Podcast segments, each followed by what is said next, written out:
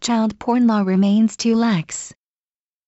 Organizations fighting child pornography have renewed their fight for stronger measures, taking aim with a petition delivered recently to Welfare Minister Yasuhisa Shiozaki that argues against entrenched tolerance for sexual abuse of minors.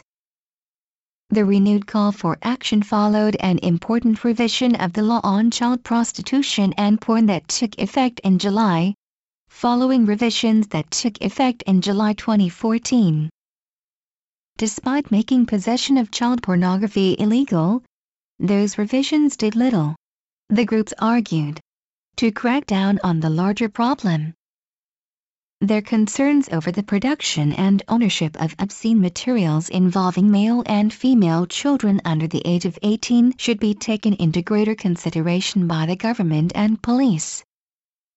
The stepped-up law does include larger fines and stronger penalties for those convicted of being involved in child pornography. However, the groups argue that the government and police have not taken sufficient measures to ensure the law is enforced.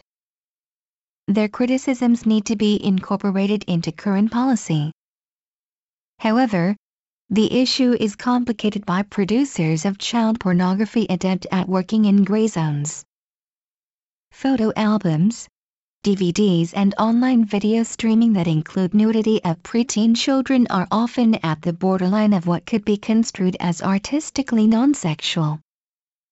That difficulty in defining exactly what is or is not pornographic and abusive, however, should force clearer guidelines with stricter and more exacting legal rulings.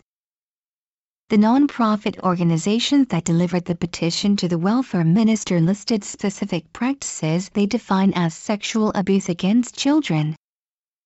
But the new legislation does not sufficiently address many forms of such abuse, such as children under the age of 15 performing acrobatics and revealing costumes to paying customers or photo sessions with preteen children who are nude or nearly nude such activities continue to be a profitable form of child abuse.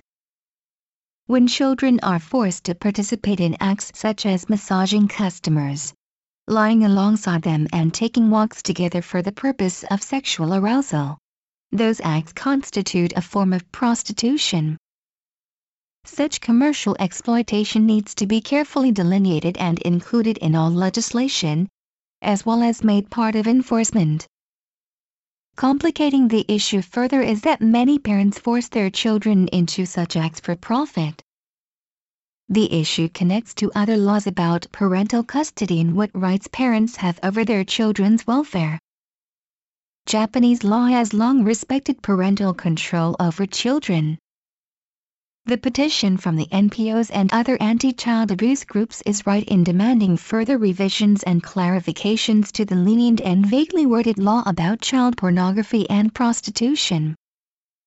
Much more remains to be done.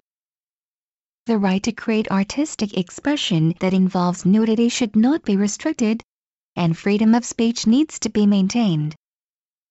However, explicitly commercial activity that contributes to exploitation, abuse and harm to children must be defined in clear legal terms and curbed. The Japan Times, November 8,